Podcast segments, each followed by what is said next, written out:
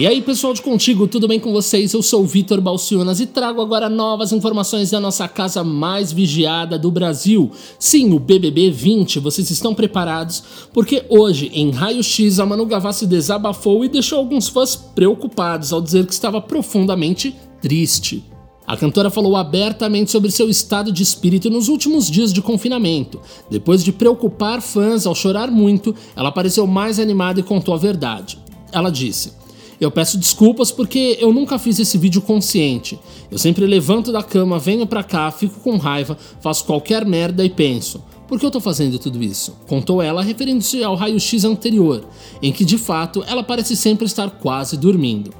Ela ainda prosseguiu dizendo que hoje resolveu se arrumar bonitinha para falar oi para as pessoas e falar que estava muito triste nos últimos dias, profundamente triste. Ela diz que o confinamento faz isso com as pessoas e que ela não entendia a tristeza e tentava fingir que estava tudo bem. A Manu ainda falou a respeito da sua crise de ontem, nessa quarta-feira 12, dizendo: Ontem eu chorei o dia inteiro, achei que isso ia causar danos permanentes ao meu cérebro de tanto que eu chorei.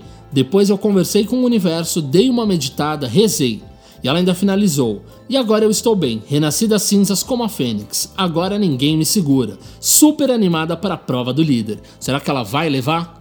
A gente já está aqui na torcida. Um beijo e até a próxima.